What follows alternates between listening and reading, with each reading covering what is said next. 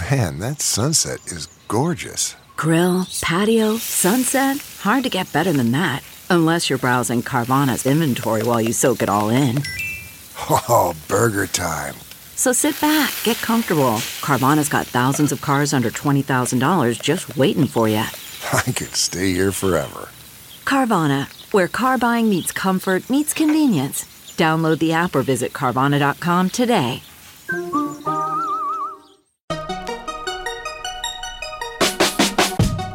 Welcome to the Techmeme Ride Home for Wednesday, July 1st, 2020. I'm Brian McCullough. Today, the reckoning for social media ad spend might be hitting critical mass. Spotify gets more affordable for couples, while YouTube TV gets more expensive for everyone. Apple is apparently struggling with iPhone 5G production delays, but that shouldn't delay things into 2021. And when will Silicon Valley offices reopen? Not anytime soon, it seems like. Here's what you missed today in the world of tech. This is one of those stories where I waited all day to see if it would officially happen, but at the time of this recording, it hasn't happened yet, so I'm just going to go with what I know right now. Apparently, over 400 advertisers are due to suspend their Facebook ad buys starting today and will boycott Facebook, lasting the entire month of July. Apparently, Facebook knew that this was coming and was in talks to attempt to appease the advertisers, but the talks apparently broke down quoting Reuters. Facebook executives, including Carolyn Everson, Vice President of Global Business Solutions, and Neil Potts, Public Policy Director, held at least two meetings with advertisers on Tuesday, the eve of the planned one month boycott, three sources who participated in the calls told Reuters. But the executives offered no new details on how they would tackle hate speech, the sources said. Instead, they pointed back to recent press releases frustrating advertisers on the calls who believe those plans do not go far enough. It's simply not moving, said one executive at a major ad agency of the conversation Facebook chief executive Mark Zuckerberg has agreed to meet with the organizers of the boycott a spokeswoman said late Tuesday. U.S. civil rights groups, including the Anti Defamation League, NAACP, and Color of Change, started the Stop Hate for Profit campaign after the death of Floyd, a black man who died under the knee of a white police officer last month. The groups outlined 10 demands for Facebook, including allowing people who experience severe harassment to speak with a Facebook employee and giving refunds to brands whose ads show up next to offensive content that is later removed. Facebook said earlier this week it would submit to an audit of its hate speech controls, adding to plans to label newsworthy content that would otherwise violate its policies, following similar practices at other social media platforms such as Twitter. One digital ad agency representative who participated in a call on Tuesday said Facebook executives referred repeatedly to the audit without offering additional concessions, end quote. So by the time you hear this, either this boycott has officially begun or it hasn't.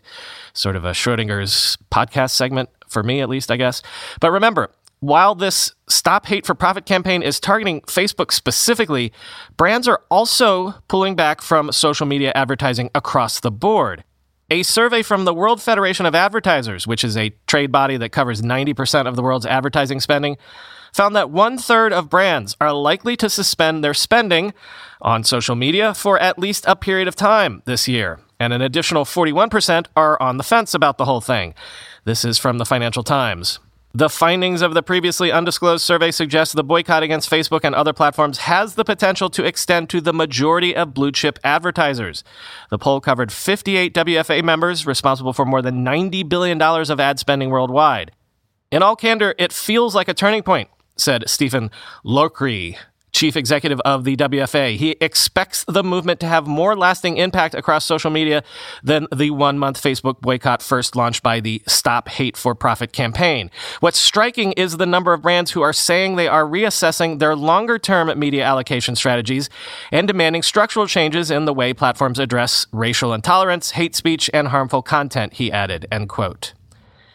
If social media advertising becomes seen as a risky down market, seedy sort of ad buy, that could have huge repercussions. The promise of social media all along was always scale.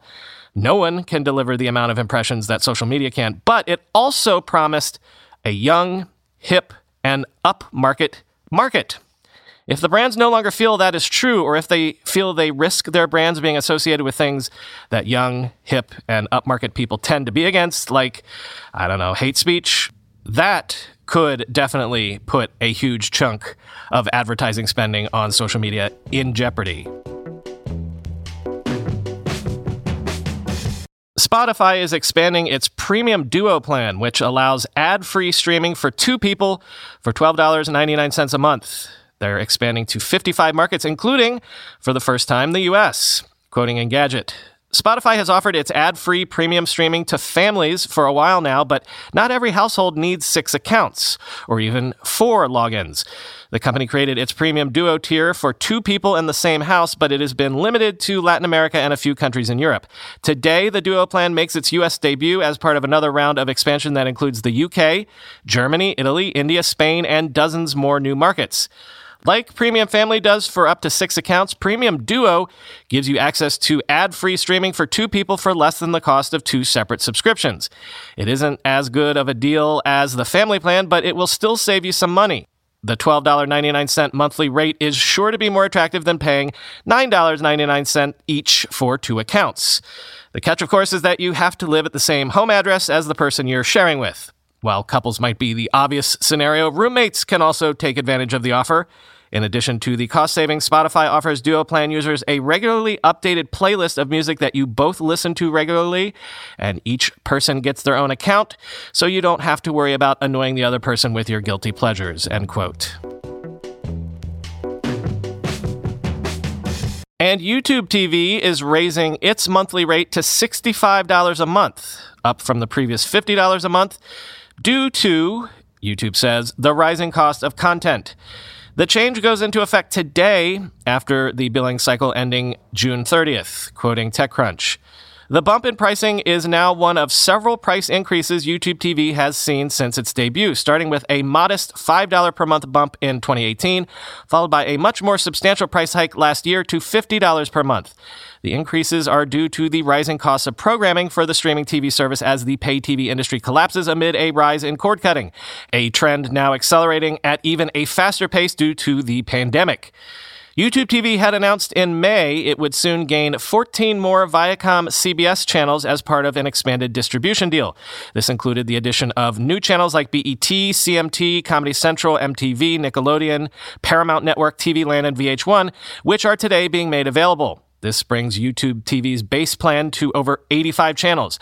Other channels that were a part of that same deal, including BET Her, MTV2, MTV Classic, Nick Jr., Nicktoons, and Teen Nick, are due to arrive at a later date, the company noted. While YouTube TV didn't announce its plans to raise prices back in May, at this point, it's to be expected whenever a service says it's adding channels to its core offering, end quote. Even though there are only 2 million YouTube TV subscribers, I thought I should make note of this story because it's kind of what we're going to see going forward. Remember how we've joked for years that we're blowing up the cable bundle just to put it back together again and probably end up paying the same monthly cost we were paying before? Yeah, this is that. Content costs money, content owners are going to get paid, but also, didn't you cut the cord so that you wouldn't have to pay for channels you didn't want to watch? Well, if you're a YouTube TV subscriber and you didn't want Nick Jr. or Nickelodeon, tough cookies. You've got them now and you're paying for them now. As Michael Bodner tweeted, exactly as I predicted, cutting the cord costs the same as the cord. The problem isn't the cord, the problem is bundles, including channels we don't want. What we all really want is a la carte channel selection. Wake me up when somebody offers that, and I actually save money, end quote.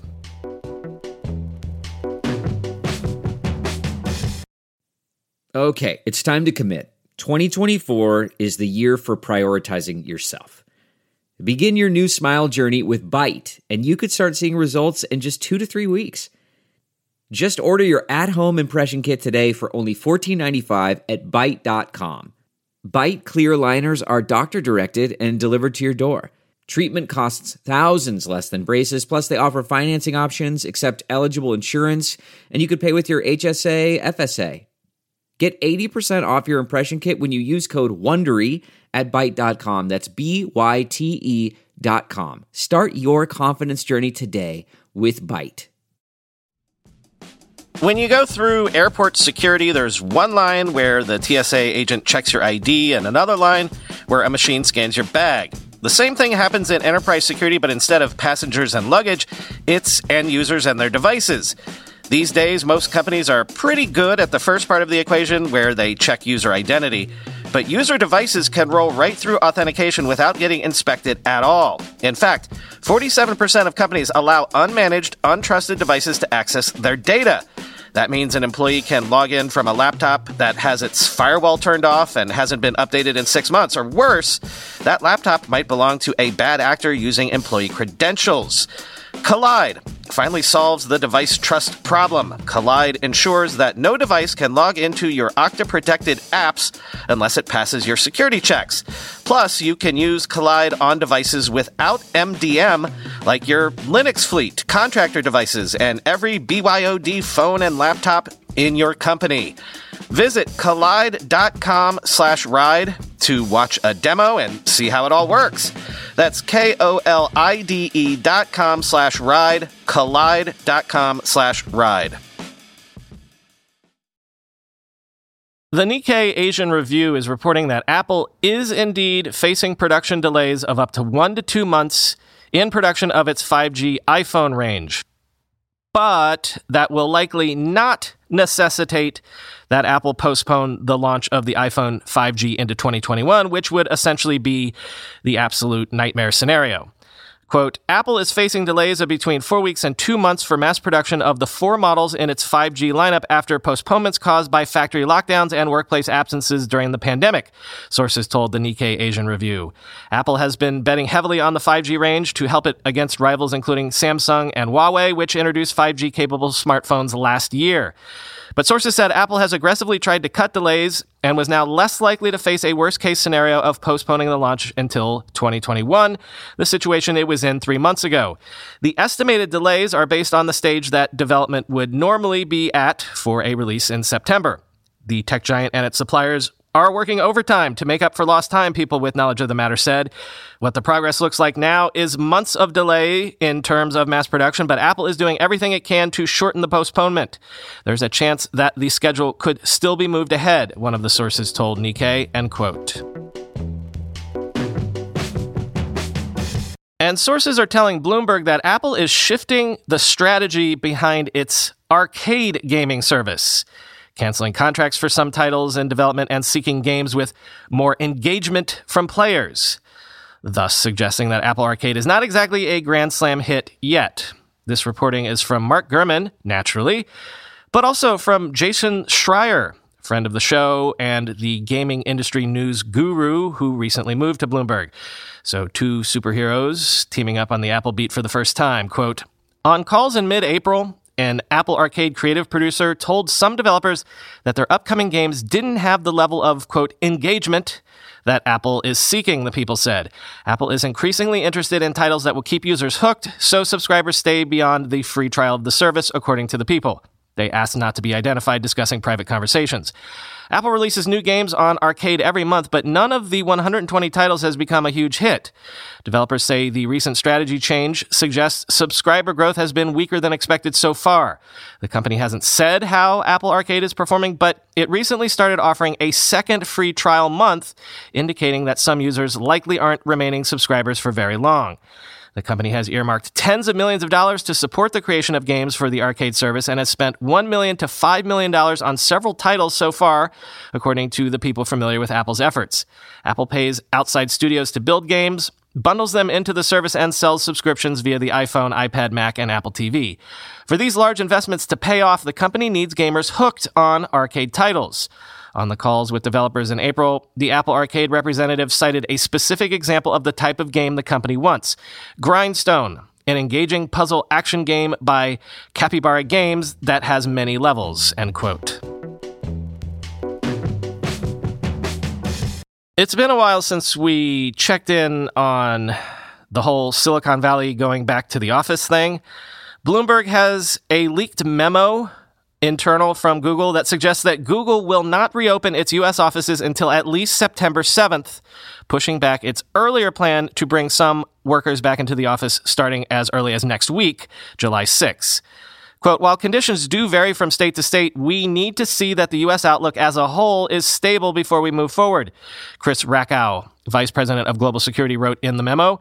As the recent resurgence of cases demonstrates, COVID 19 is still very much alive in our communities. Bloomberg News obtained a copy of the memo.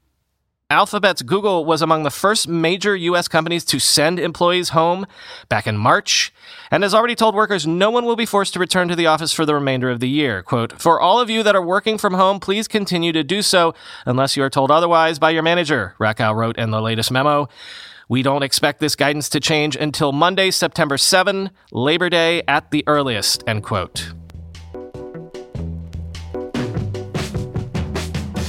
And it's been a while since we checked in on how gaming streaming has exploded in the COVID moment. So let's end with that.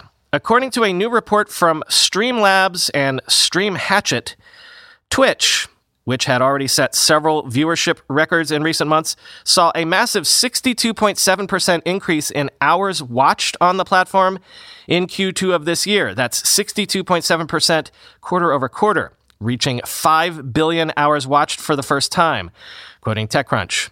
This figure was also up by 83.1% year over year and helps to cement Twitch's place as the leader among game streaming services with a 67.6% market share.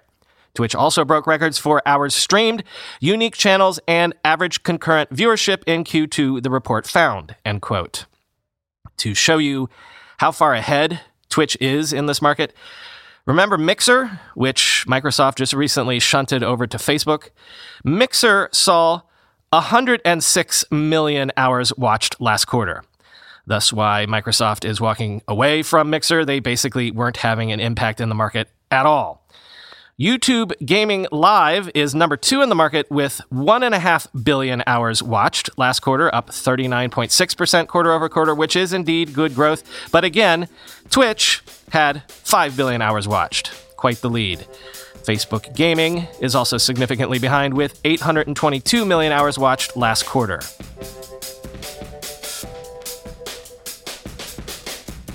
We had a typical summer thunderstorm roll through the city as I was recording, and I had the windows open. So I decided, why not leave the windows open? I don't know if you could hear it, but I thought a little summer rainstorm might give you a little additional flavor to today's show.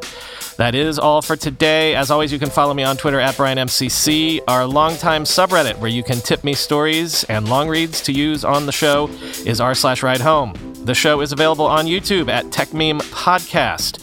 And there's an ad free version of the show in case you feel like supporting my work every day directly. It's the very bottom link in today's show notes. Talk to you tomorrow.